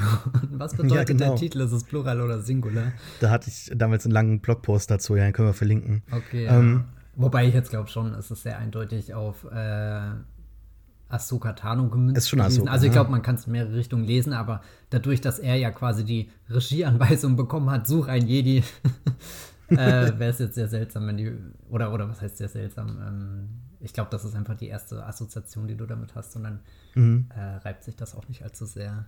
Ja. Dann gibt es ein bisschen Exposition. Morgan Elsbeth hat ihre Familie, ihren Clan verloren in den Clone Wars. Wir sehen da auch in einer Folge Figuren, die äh, auch so Face-Tattoos haben, auch asiatische Abstammung sind. Und ähm, deren Dorf wird niedergebrannt von der Death Watch. Insofern ist es eigentlich spannend, dass sie jetzt mit Din zusammengearbeitet hat. Da sieht man auch, dass sie tief gefallen ist, was ihre moralischen ja, Vorstellungen angeht. Sie ist nämlich jetzt ein Teil des Imperiums. Sie zerstört Welten, plündert sie, um Flotten zu bauen. Man sieht im Hintergrund auch große Kraftwerke stehen. Caladan ist also wesentlich größer als diese eine Straße, die wir dort sehen, zwischen dem Tori-Tor und dem Tempel. Und wir lernen auch später, kann ich jetzt schon mal sagen, sie arbeitet für, für Thrawn. Das ist nämlich das große Geheimnis, das Ahsoka ihr äh, herauslocken möchte. Sie hat ein paar Leute, die haben A350 Blaster Rifles, HK-87 Assassin Droids und diesen Ex-Militärtypen Lang. Zusammen sind sie aber kein Match für die beiden, ja. Ahsoka, die Samurai-Kämpferin, Din, den äh, Western-Helden, den Kopfgeldjäger. Man hat dort, wenn die beiden in Calodan auftreten, ganz, ganz direkte Zitate von äh, Princess Mononoke oder Yojimbo, ähm, wo ja auch dann die Frage kommt am Ende bei, bei Yojimbo, ähm, Sword or Gun an einer Stelle. Und wir haben ja hier beides quasi, Sword und Gun. Wir haben auf der Straße draußen den äh, Western, den Italo-Western, die stehen sich da gegenüber, haben da so ein High-Noon-Duell. Du hast eben schon angesprochen, innerhalb des Tempels gibt es da so einen Kampf ähm, äh, so typischen Samurai-Kampf erinnert natürlich an Kill Bill, ist aber auch wiederum inspiriert von, von Lady Snowblood. Ich wollte gerade sagen, also, ich, glaube, Kill Bill ist nicht die, die Mutter der Referenz. Nee, nee, aber du hast es eben erwähnt, ich wollte nur ja. anschließen daran. Mhm. Also ein, ein wirklich ganz tolles Misch- äh, Ding aus allen Einflüssen, die Star Wars schon immer groß gemacht hat. Ähm, also die Einflüsse, die auch George Lucas in seiner Studienzeit dann halt beeinflusst haben und dann zu Star Wars geführt haben. Kurosawa-Zitate natürlich äh, direkt das ist auch ein bisschen so das, was The Mandalorian für mich einfach groß macht, ja, dass die Leute dahinter sich mit den Einflüssen von, von George Lucas auseinandersetzen und sich nicht nur eben immer wieder fragen, was hat Star Wars für mich bedeutet oder was bedeutet Star Wars für irgendwelche Fans, sondern was hat Star Wars für George Lucas bedeutet. Sie setzen sich mit den Einflüssen auseinander und versuchen darauf aufbauend äh, anzuknüpfen, etwas Neues zu kreieren, was aber auch immer natürlich wieder auf die Vergangenheit zurückgreift und ähm, ja, zusammen konstruierend äh, etwas Neues halt erstellen. Und das ist halt einfach im Vergleich zu den Sequels schon so ein bisschen das, was für mich erfolgreicher ist am Ende. Um jetzt nicht immer wieder den Vergleich so ziehen zu müssen. Ich weiß, das ist so ein schwieriges Thema bei uns beiden, aber ähm, das ist auch das, was ich äh, beim letzten Mal gesagt habe am Ende unserer Podcast-Besprechung dass zum Beispiel so J.J. Abrams sich eher darauf konzentriert, ähm, Star Wars aufleben zu lassen, also den eigenen Mythos nochmal versucht heraufzubeschwören, neu zu kreieren, wieder zu beleben und sich eben fragt, was hat damals funktioniert, dann haben wir halt einen Film wie The Force Awakens, der in seinem Plot, in seiner visuellen Darstellung sehr ganz, äh, ganz krass angelehnt ist an, an A New Hope. Oder man schafft halt etwas Neues. Und du hast ja selber gesagt, wie sehr dir diese Folge jetzt hier visuell vor allem gefallen hat, wie viel Neues äh, kreiert wird. Und man, da muss man einfach schon Dave Filoni ein großes Kompliment machen für diese Folge. Sie sieht nicht nur fantastisch aus, sondern sie hat eben auch ja, die Einflüsse, die sein, sein Lehrmeister ihm halt seit, seit Jahren präsentiert. Ne? Insofern muss man sagen, äh, gut gemacht, Padawan, oder? Schon wieder den Meister und der Schüler. Äh, ich finde natürlich, alles, was in der Sequel-Trilogie passiert, ist immer noch besser als alles, was hier in Mandalorian passiert. das ist schon ein starkes Statement. Ich glaube, da bist du allein auf weiter Flur, ja, keine oder? Ahnung, du, du sagst immer die andere Version. Jetzt muss ich ja auch hier äh, mich Bitte. Äh, mal kurz äh, darstellen. Tritt für dich ein. Nein, aber äh, nee, ich will es gar nicht gegeneinander ausspielen. Mir hat diese Folge ja wirklich gefallen und, und ich finde es schade, dass wir vermutlich nächste Woche schon wieder auf einer anderen Welt sind, weil, weil das, was ja zum Beispiel die Sequel-Trilogie definitiv schöner hinbekommt, ist, ist Orte erforschen. Also jetzt zum Beispiel Akto oder so. Also was Ryan Johnson auf dieser Insel findet, das sind ja, das sind ja eigentlich nicht nur äh, Star Wars-Bilder oder, oder Bilder, die, die er versucht wieder herzuzaubern, weil sie früher da waren, sondern das, das findet ja seinen ganz eigenen Rhythmus irgendwie mit, mit den Bergspitzen, mit dem grünen Gras und all dem, keine Ahnung, und zwischendrin bist du in, in so, so, so, so, so ein äh, Film übers Wandern, über die, die, die Gezeiten, über, weiß nicht, den, den Wind. Äh, das wird Werner Herzog wahrscheinlich auch sehr gut gefallen, wenn er den mal schauen würde, diese, diese Passagen oder so.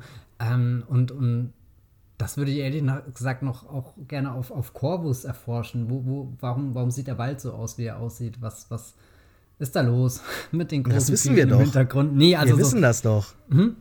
wir wissen das doch. Also die Welt wurde zerstört von der Anwesenheit von Morgan Ja, ja, das, das, das wird ihren, in so einem Satz gesagt, aber zeig's mir, lass es mich fühlen. Ja, und, und guck doch mal am Ende, da ist der Himmel wesentlich äh, bläulicher. Also da sieht man schon, ja, dass das die Verschmutzung aus der Welt äh, verschwunden ist. Wahrscheinlich wird auch jetzt wieder Leben in die Wälder zurückkehren und die Tiere werden wieder äh, was zum Essen haben, alles wird aufblühen. Und, ähm, Was die Welt visuell deutlich uninteressanter macht. Mm, ja, vielleicht, aber weiß man nicht. Ne? Also ich finde dann den Kontrast, der dann vielleicht entstehen könnte bei einem Wiedertreffen auf, auf Corvus dann ähm, doch ganz spannend, dass man sieht, auch welche Einflüsse die Figuren auf dieses Universum haben können. Und äh, das haben wir ja schon häufiger festgestellt, dass sie ja rumreisen, so Ronin-mäßig und äh, ja, an den Orten, wo sie ankommen, Verbesserungen halt ähm, äh, für, für die Leute halt auch herstellen. Ja, es geht auch häufig um so politische Aspekte, wenn man das mal anschaut. Ne? Äh, ob das jetzt Navarro ist wie im letzten Mal, ob das jetzt hier auf Corvus ist, die Leute werden befreit, können sich wieder selbst regieren. Wir haben ähm, äh, gute Magistrate, also hier auch den, den Wing, der dann am Ende da nochmal zum Bürgermeister ernannt wird, also so einen restaurativen Aspekt, mhm. dass auch jetzt wieder alles richtig hergestellt wird, ne? so this will make things right again. Und ähm, ja, das hat man ja überall in der Galaxis aktuell. Ist dass das da so eine Rolle alles, spielt, finde ich ganz spannend. Alles so ein krasser Savior-Gedanke. ja, aber das ist ja nicht falsch. Also ich möchte schon, dass mein Held Leute rettet. Aber als jemand, der The Last Jedi und die Sequel-Trilogie mag, das äh, kann ich verstehen, wenn das schwierig ist für dich zu verstehen. Ein Burn hier, der Podcast, der im Ich weiß, ich weiß. Ich. Lass uns mal über diesen Kampf sprechen. Ab. Oh Gott, das knarzt richtig. Was, was ist hier los, Sascha? Die, die Funkverbindung, wo bist du? Ich hab dich im Wald auf Chorus verloren. Hoffentlich bist du gefressen von so einem Riesenviech. Nee, Quatsch. Ne, das sind ja gutmütige, gutmütige Pflanzenfresser, die. Äh, das fand ich sehr schön. So, so eine große, eindrucksvolle Figur, eher so, so in der Tradition von so einem Brachiosaurus. Weißt du, du, du schaust den an, kommst aus dem Staunen nicht mehr raus, aber kannst dir sogar vorstellen, das Ding zu streicheln irgendwie. Also so übermächtig ja. und trotzdem willst du es vielleicht knuddeln. So, so Baby Yoda will ja auch ganz viel geknuddelt werden in der Folge, so wie er da auf seinem, seinem Baumstampf sitzt und dann rüber guckt und sagt, jetzt. Ey, Matthias, ich habe diese Woche so viele Videos gesehen von Leuten, die sich diese 350 oder 400 Euro teure Baby Yoda-Puppe gekauft haben, die dann auch modifiziert haben, sodass sie biegbare Arme und Beine hat. Äh, ich brauche das Ding in meinem Leben. Ich, ich, muss es, ich muss es haben, muss es hier stehen haben, es muss mir zuwinken und es äh, muss mein Leben besser machen und erfüllen. Ich habe das Gefühl, sofern ich dieses Ding nicht hier habe, äh, fehlt etwas. Ähm, es wird wahrscheinlich irgendwann schon noch darauf hinauslaufen, dass ich das Ding haben werde. Es ist eigentlich eine obszöne äh, Anschaffung, aber ja, ich habe das Gefühl, das wird irgendwann darin enden. Dieser Kampf in Caladan hat mir ganz gut gefallen. Also wie Ahsoka da nochmal so ähm, als Geist charakterisiert wird, der die Imperialen in diesem Häuserlabyrinth da einen nach dem anderen äh, ausschaltet. Äh, coole Moves da teilweise auch, äh, die der Druide an den Tag legt, als er da die Häuserwand hochgeht. Dann haben wir Lang vs. Din, so ein typisches Western-Duell, wo dann einer versucht, den anderen auszutricksen. Wir haben da so schöne Close-Ups auf die Waffen, besonders auf, auf die Pistole von, Ma von Mando. Also sehr, sehr cool so, der Fokus auf den Hammer da am Ende der Pistole und ähm, ja, und dann überhaupt natürlich der Kampf im äh, im, im Garten, ne? Da. Wunder, wunderschön. Oder? Ja, ja, es ist nur so, pitch mal jemand im Elevator den Kampf im Garten. Ich glaube, keiner nimmt den Pitch an.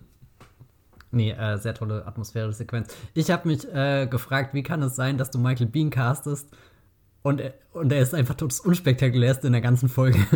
Das stimmt. Also, das also ist nichts sehr gegen, gewesen, gegen ne? ihn oder so, aber ich finde find jedes Element, jede Figur, also auch hier äh, Morgan Elsbeth, finde ich eine sehr, sehr tolle Präsenz, die sie da hat. Also kannst nicht genau aus ihrem Blick rausfischen, was jetzt äh, in ihr vorgeht, was sie da genau für ein Spiel spielt, wie, wie tief sie da drin steckt oder wie sehr sie doch nur Marionette ist oder so. Bei, bei Michael Bean hatte ich das Gefühl, er hat gar keine Regieanweisungen bekommen, sondern nur ein bisschen, naja, du versuchst den Moment mal rauszuzögern, weil du weißt nicht, ob du das überlebst. okay, das wäre ja, schon wieder eine Regieanweisung, pardon. Aber ich hätte es eigentlich schon ganz passend gefunden, wenn Lengmann jetzt nicht gestorben wäre, wenn der einfach gesagt hätte, weißt du was, ich war früher Soldat, der hat ja so eine Ex-Stormtrooper-Rüstung an. Ich habe äh, schon immer irgendwie für Leute gearbeitet, die Sachen gemacht ich war haben. sogar mal auf so einem Planet, habe gegen so einen Alien gekämpft, gell? Das ist so crazy. ja, ist mir auch schon mal passiert, ja. Also ich war schon mal Marine, ich war schon mal Stormtrooper. Ich hätte es ganz spannend gefunden, wenn er mal die Waffe wirklich tatsächlich niedergelegt hätte, sodass eine Problemsituation entstanden wäre, wo man auch mal gesehen hätte, was mit den Imperialen passiert, die sich ergeben. Also wie funktioniert wieder diese Befriedung der Galaxis? Wie, wie kommt man zu, zu einem gewissen Konsens? Äh, wie wird mit äh, Ex-Imperialen ähm, umgegangen? Ja, also diese Frage ergibt sich meistens nie, weil die Leute halt getötet werden, die böse sind. Moralisch ist das sehr einfach und äh, aber ja, es, es stört mich jetzt auch nicht oder so. Was mich eher stört, ist jetzt, dass ähm, am Ende nachdem man da dieses äh, schöne Duell hatte, wo Bo-Katan den, nicht Bo-Katan, Ahsoka den, den Stil wechseln muss in, von ihrem Lichtschwertkampf, damit sie gewinnt, dass es dann halt eben dieses große Reveal gibt als dann die Frage kommt, where is Grand Admiral Thrawn? Und dieser Geist ist halt jetzt aus der Flasche und der geht halt nicht mehr rein. Wir haben bereits in dem Interview von Giancarlo Esposito einen Teaser davon gehabt. Der hat nämlich auch so ein bisschen spekuliert, ich denke mal auch basierend auf der Entwicklung, auf, auf den Szenen dieser Staffel, ja, ob es nicht vielleicht auch noch jemanden gibt, der diese ganzen Moffs, die über die Sektoren herrschen, lenkt. Ich habe beim letzten Mal gesagt, die Thrawn-Trilogie ist das größte und beste des Expanded Universes und die Möglichkeit, dass da doch noch irgendwie was kommt, müsste mich eigentlich zu, zu Jubelschreien irgendwie bewegen. Und dennoch bin ich jetzt eigentlich sehr nachdenklich gestimmt, weil, wie ich gesagt habe, der, der Geist ist aus der Flasche und das geht jetzt nicht mehr zurück. Also wir haben jetzt Sabine Wren, wir haben Ahsoka Tano, ähm, wir haben Ezra Bridger, wir haben einen Jedi, der anscheinend äh, Yoda, äh, Baby Yoda sehen äh, wird, wenn, wenn sie da auf Tython gehen. Äh, übrigens auch schön, dass Typhon wieder hier reingenommen wird als, als äh, uralte Jedi-Ruine, dass man halt eben nicht nur Akto jetzt hat, was so im neuen äh, Kanon in der Filmtrilogie halt so hochgehoben wurde, sondern dass man auch mal sich auf diese alte Republik bezieht. Gott sei Dank kommt das mal wieder ein bisschen mehr so mit rein. Dort gibt es einen Seeing Stone. Ich überlege die ganze Zeit, ob dieser Seeing Stone auch dieser Stein ist, auf dem Luke Skywalker am Ende stirbt. Oder eins mit der Macht wird. Weißt du, was ich meine? Ja, ich weiß, was du meinst. Ich könnte mir vorstellen, dass da vielleicht dann Baby Yoda entweder Luke. Ja, ich weiß es nicht. Kommt vor? Ich hab's mir wirklich gedacht. Ne? Also, äh, Haben wir da nicht schon mal drüber geredet? Und ich glaube, damals war ich eher der Meinung, pff, nie im Leben. Ja, die, die, die, also pass auf, ne? Es, es steht ja jetzt im Raum, dass es eine Art Thrawn-Trilogie geben könnte. Natürlich nicht mit den gleichen Spielern, ja, Carrie Fisher ist tot und alle anderen sind halt einfach zu alt, um irgendwie mit, mit Technologie, glaube ich, verjüngt zu werden und es wäre auch irgendwie doof. Gleichzeitig ist es aber auch doof, ihn jetzt wieder zu haben, ohne halt die, die großen drei so im, im, im, im Kampf stellvertretend zu haben für die Republik. Also es ist alles ein bisschen schwierig. Dennoch ist der der, der Thrawn so als, als, als Rückkehrer schon ziemlich groß und es ist eine tolle Chance, da jetzt mehr zu erzählen, als jetzt nur, in Anführungszeichen, diese Geschichte von, von äh, äh, Lone Wolf and Cub. Aber das ist ja das, was wir wollten. Das ist ja das, was uns ähm, gefallen hat. Wir haben in unserer Besprechung, bevor die zweite Staffel losgegangen ist, gesagt, wir haben große Angst, dass das jetzt so ein Stelldich ein wird, mit äh, möglichen Backdoor-Pilots versehen für ganze, ganze Figuren, Boba Fett, Ahsoka Tano und so weiter. Und es ist ja jetzt tatsächlich genauso gekommen. Die Frage, die ich mir gestellt habe, ist dann, ist das jetzt der Abschied von Ahsoka in der Serie? Ist das der Abschied von Ahsoka im, im Live-Action-Format. Äh, man castet ja nicht äh, Rosario Dawson, um sie dann nur einmal zu haben. Also muss es ja irgendwie wahrscheinlich eine weitere Serie geben, wenn man das Ganze nicht vermischen wollen würde. Und wäre es nicht spannender gewesen, sie eigentlich im Animationsformat zu behalten, damit man halt eben Clone Wars, Rebels und dann halt noch die, die dritte Serie hätte, die das Ganze abschließt. Jetzt gehen wir ins Live-Action-Format. Also meine Gedanken schwirren kreisen um diese Problematik.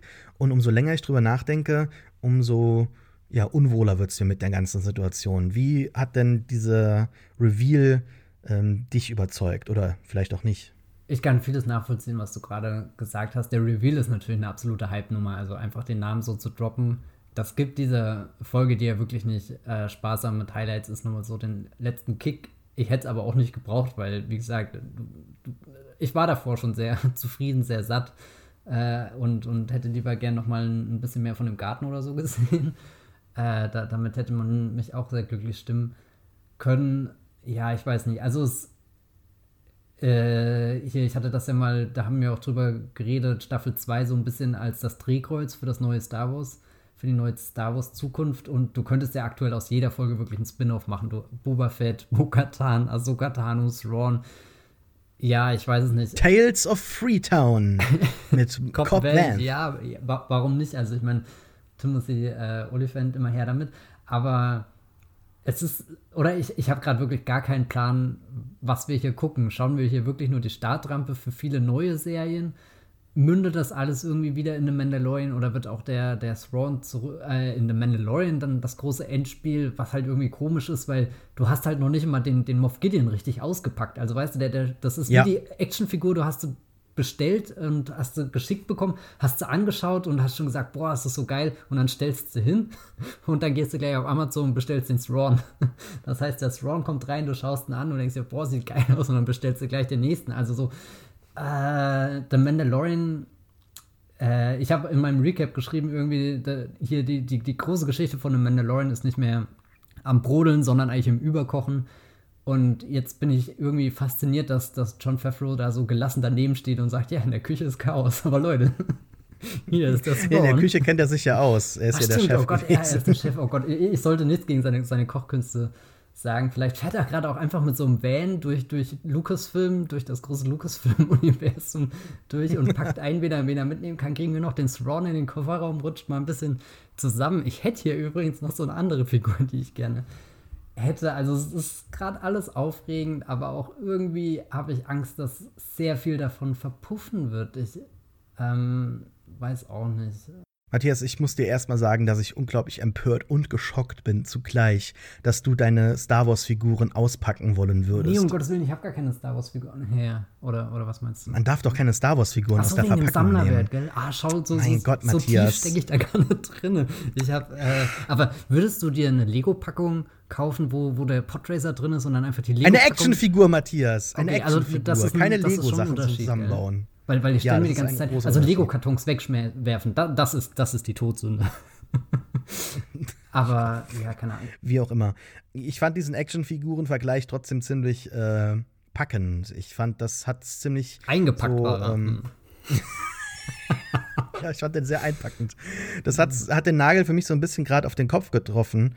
Ich habe mir nämlich auch die Frage gestellt, hat jetzt Moff Gideon in dieser Folge gefehlt. Also hätte nicht Moff Gideon irgendwie am Ende auftauchen müssen, um gegen Ahsoka zu kämpfen. Also das war für mich so klar, wie so diese Folge eigentlich ablaufen würde. Und das ist jetzt keine Enttäuschung darüber, dass meine Voraussage nicht eingetreten ist, sondern dass halt Moff Gideon, dieser große, coole Bösewicht, über den wir noch gar nicht so viel wissen, aber auf den wir viel so projizieren, dass der so außen vor ist und auch jetzt gar nicht mehr so der große Bösewicht ist, sondern zu so einem Handlanger ja. ähm, und äh, dabei ja, wirkte Gideon ja eigentlich am Ende der, der ersten Staffel, als ist er echt so ein Joker-Puzzleteil, was du einfach einsetzt und dann siehst du das große Bild, dann ist endlich ja. irgendwas da und jetzt zögert er das fünf Episoden raus und halt auch überhaupt mal das Puzzleteil nochmal zu zeigen oder so.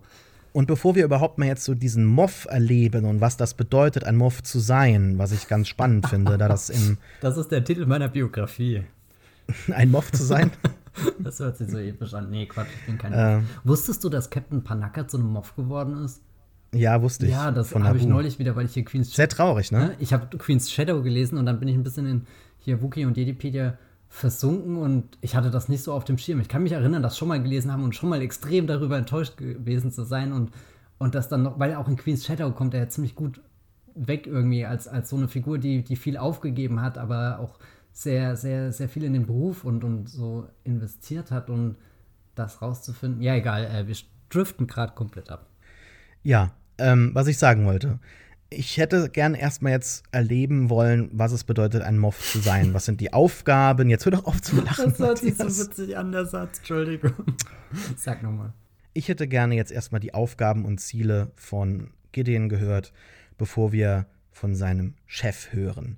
Weil, wenn wir Grand Admiral Thrawn hören, dann wissen wir, holy shit, die siebte Flotte. Wir sehen auch Markierungen mhm. von, ähm, von der siebten Flotte auf den äh, HK-87 Assassin Droids. Wir wissen, dass Thrawn mit äh, der Chimera und äh, Ezra Bridger in, in das äh, Expanded, äh, ins Expanded Universe, ja, schön wär's, in, in, die, in die Unknown Regions ähm, durch, durch die äh, äh, Lightspeed-Wale da katapultiert wurde. Nur ja, ich weiß nicht. Also ich fand das Ende von Rebels eigentlich ziemlich spannend, weil das war wie so ein Abenteuer, so ein Schuss ins Dunkel. Die zwei fliegen da jetzt los, Sabine und Ahsoka, was passiert, ähm, überhaupt, wie wird die Erkundung dieses Expanded Universes sein? Und jetzt scheint Thrawn einfach schon wieder da zu sein, im Hintergrund zu arbeiten, vielleicht mit äh, Moff Gideon zusammen. Sie stehlen da Ressourcen von den Welten, lassen Zerstörungen hinter sich, bedienen sich des Beskars. Insofern sind die Mandalorianer jetzt in so einer größeren Geschichte mit drin gefangen und dieses kleine ähm, aber feine äh, Narrativ um das Schicksal der Mandalorianer, in das, an das natürlich Din und, und alle anderen Figuren, bis auf jetzt Ahsoka, dran gebunden gewesen wären. Also, das hätte ich viel spannender gefunden, das zu Ende zu erzählen, bevor man dann was Größeres macht. Weil, wenn man Thrawn mit reinnimmt, dann muss man natürlich auch die neue Republik mit reinnehmen. Und dann hat man halt ein riesiges Ding in der Serie hier, was nicht passt. Und wenn man dann aber eine neue Serie kreiert, um das größer zu erzählen, ähm, lässt das The Mandalorian kleiner erscheinen. Und ähm, es ist, es ist, ja, wie gesagt, also es kann natürlich sein, dass ich in ein, zwei Jahren hier sitze und sage, mein Gott, was waren das für ja, diffuse Ängste, unbegründet, das haben die alles wunderbar hinbekommen und ich bin der größte Fan der Thrawn-Trilogie und die haben das wunderbar jetzt adaptiert, an den neuen Kanon angepasst, aber es hat auch das, ja, das nimmt so ein bisschen die, die, die Luft aus den, den Wind aus den Segeln. dass, dass halt eben die, die Sequel-Trilogie am Horizont halt ist. Und das war jetzt nicht, nicht, weil, nicht, weil ich mit den Sequels nicht d'accord gehe oder sowas, weil ich nicht einverstanden bin, wie, wie die Galaxis in dem Zeitpunkt aussieht. Auch das. Aber ähm, es ist eher so das Problem, dass ja das Expanded Universe damals chronologisch forterzählt wurde. Man wollte nicht die Prequels oder durfte nicht die Prequels äh, machen, weil das war für George ähm, äh, vorbehalten. Man durfte ganz weit in die Vergangenheit zurückreisen mit der alten Republik, ja, aber diese Post-Endor-Zeit, die äh, durfte man erkunden und das halt auch chronologisch. Insofern wusste man nie, wie etwas ausgeht, wie das Ganze oder, oder wo das Ganze endet. Aber wir wissen ja, was passiert am Ende des, der, der, der möglichen äh, Thrawn-Serie, am, am Ende der möglichen Serie mit Ahsoka oder was auch immer da passiert. Es wird immer darauf hinauslaufen, dass, dass die First Order kommt, die Final Order im Hintergrund arbeitet und die Neue Republik das Ganze nicht hinbekommt und sich deshalb die Resistance gründen muss.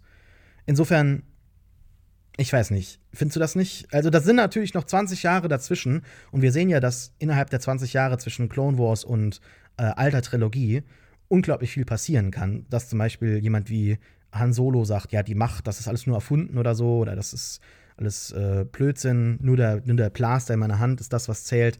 Also da kann schon viel passieren in diesen Jahren. Äh, auch, auch wie Ray und so weiter reagieren auf die Legenden um Luke Skywalker und dann muss Han Solo sagen, ja, es ist alles wahr, es stimmt alles. Insofern, die Leute scheinen relativ äh, nur Kurzzeitgedächtnis zu haben.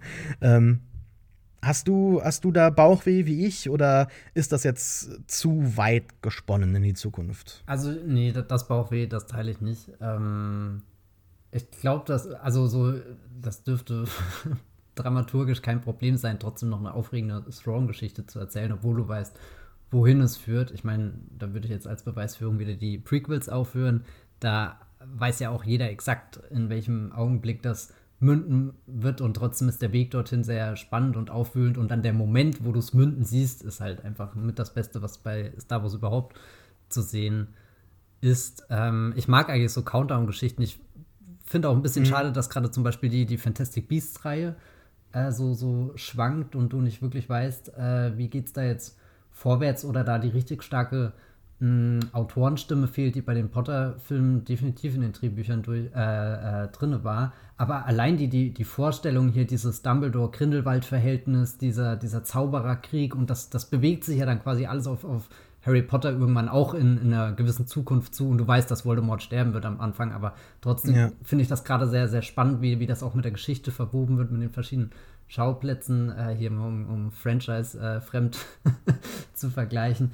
Aber äh, bei, ja, ich weiß nicht, ich habe gerade e, einfach eher Angst, dass, dass gerade tausend Dinge schon wieder angekündigt werden bei Star Wars. Mhm. Ähm, so fremd ist es ja nicht. Es gäbe ja eine Verbindung. Also Mats Mikkelsen wird jetzt Grindelwald spielen in Zukunft und sein Bruder hat Thrawn in Rebels synchronisiert. Und ich hätte mir, wenn ich einen Schauspieler aussuchen könnte, schon Mats Mikkelsen gewünscht, wenn er nicht schon in Rogue One aufgetreten wäre, der ähm, als, als Thrawn auftritt. Es gibt ja momentan viele Leute so äh, auf, auf, auf Twitter und auf Tumblr, die so Fotos von 2012 nehmen von, von Benedict Cumberbatch und sagen, hier, er muss das machen. Ähm, hättest du einen Wunschkandidaten? Auf dem Artwork, auf der Celebration vor zwei Jahren sah man Pierce Brosnan. Wäre das eine Auswahl? Also Pierce, Pierce Brosnan, Brosnan mit blauen wär, wär Haaren? Geil, weil Pierce Brosnan gerade auch einfach in einer geilen Phase irgendwie so ist, oder wobei ich glaube nie, dass er eine richtig schlechte Phase hatte, seitdem er irgendwie Bond spielt. Ich weiß nicht, davor habe ich ein sehr äh, äh, verschwommenes Bild, beziehungsweise gar kein Bild, äh, bevor er sich da in GoldenEye den, die, die Schlucht darunter stürzt, aber keine Ahnung, also so Pierce Brosnan wertet schon viele Dinge auf, in denen er drin ist und das würde auch nochmal so, so, so, so eine neue Facette, ihn als diesen, diesen Überbösewicht zu sehen. Ich glaube, das das wäre schon ein ziemlicher Knaller, aber ich weiß nicht, ob er mein, mein, mein Traumcasting ist und ich befürchte auch, ich persönlich habe noch nicht so das, das Thrawn-Bild vor Augen. Also ich kenne ihn ja hauptsächlich durch Rebels und habe jetzt weder diese alte Trilogie gelesen noch irgendwas von den neuen Büchern, was äh, existiert. Das heißt, eigentlich ist Thrawn so ein Charakter, der sich in meinem Kopf noch äh, richtig formen kann, was ich an sich auch interessant mhm. finde. Denn das wird ja vermutlich darauf hinauslaufen, dass ich irgendwann nochmal einen äh, Rebels Rewatch mache oder so. Das plane ich eigentlich auch schon länger, auch mit The Clone Wars, gerade jetzt, wo das ja wieder so wirklich aktiv wird. Also ja, kauf dir lieber die Bücher von Timothy Zahn. Ja, aber ein Buch zu also lesen. die neue Thrawn-Trilogie, die er geschrieben hat, oder jetzt kommt die neue Chiss-Trilogie raus. Der erste Teil ist, glaube ich, schon erschienen. Wie, es gibt jetzt Also schon eine komplett neue von Timothy Zahn. Ich dachte, die kommt jetzt oder wird gerade Es gab, veröffentlicht. es gab ja drei neue Thrawn-Romane. Ja. Und dann gab es jetzt noch einen ersten Teil einer neu geplanten Chiss-Trilogie, also die Rasse, die Ja. er ist, über die Chiss Ascendancy. Ähm, und die Comics gab es natürlich auch äh, zwischenzeitlich, die seinen Aufstieg im Imperium äh, erklärt haben, wie er dazu gekommen ist und so weiter, weil die Imperialen sind ja eigentlich ähm, sehr auf Menschen fokussiert.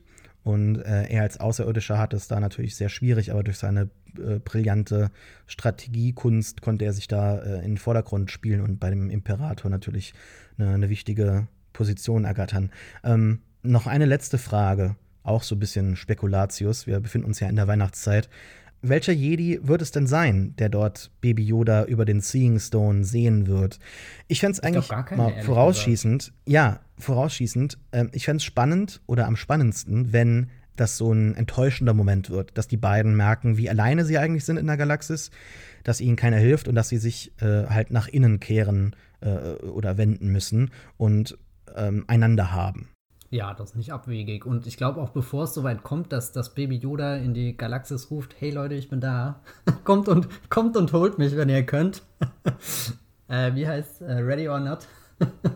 äh, und, und dann taucht halt einfach Moff Gideon in dem Moment auf, bevor es soweit ist. Weil der Ja, Ort, richtig. der, der Wow. scheint ja schon ein, ein größerer, bekannterer Ort zu sein, der sicherlich auch Moff Gideon irgendwo mal äh, unterlaufen ist, der also so, das ist ja dokumentiert, dass er seine Hausaufgaben macht und gründlich recherchiert, um rauszufinden, wo er äh, wertvolle Gegenstände wie das Darksaber und so einsammeln kann.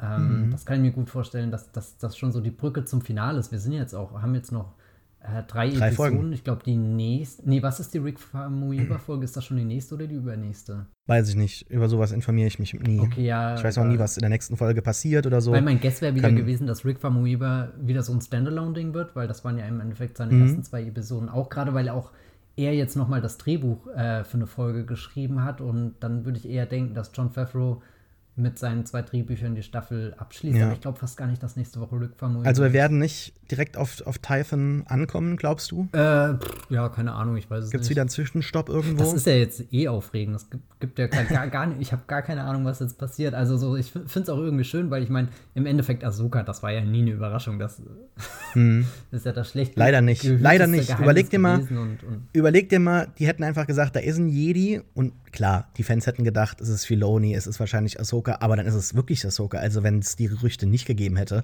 das wäre schon ziemlich cool gewesen. Also dieser Überraschungsmoment hätte definitiv größeren Einschlag gehabt im Internet. andersrum, der Thrawn-Moment, das war, kam für mich schon überraschend. Ich meine, da gab es auch Gerüchte, aber die habe ich ehrlich gesagt nie ernst genommen, weil Thrawn wirkte halt immer eine Nummer zu groß, um das auch noch in The Mandalorian zu stopfen, so, gell?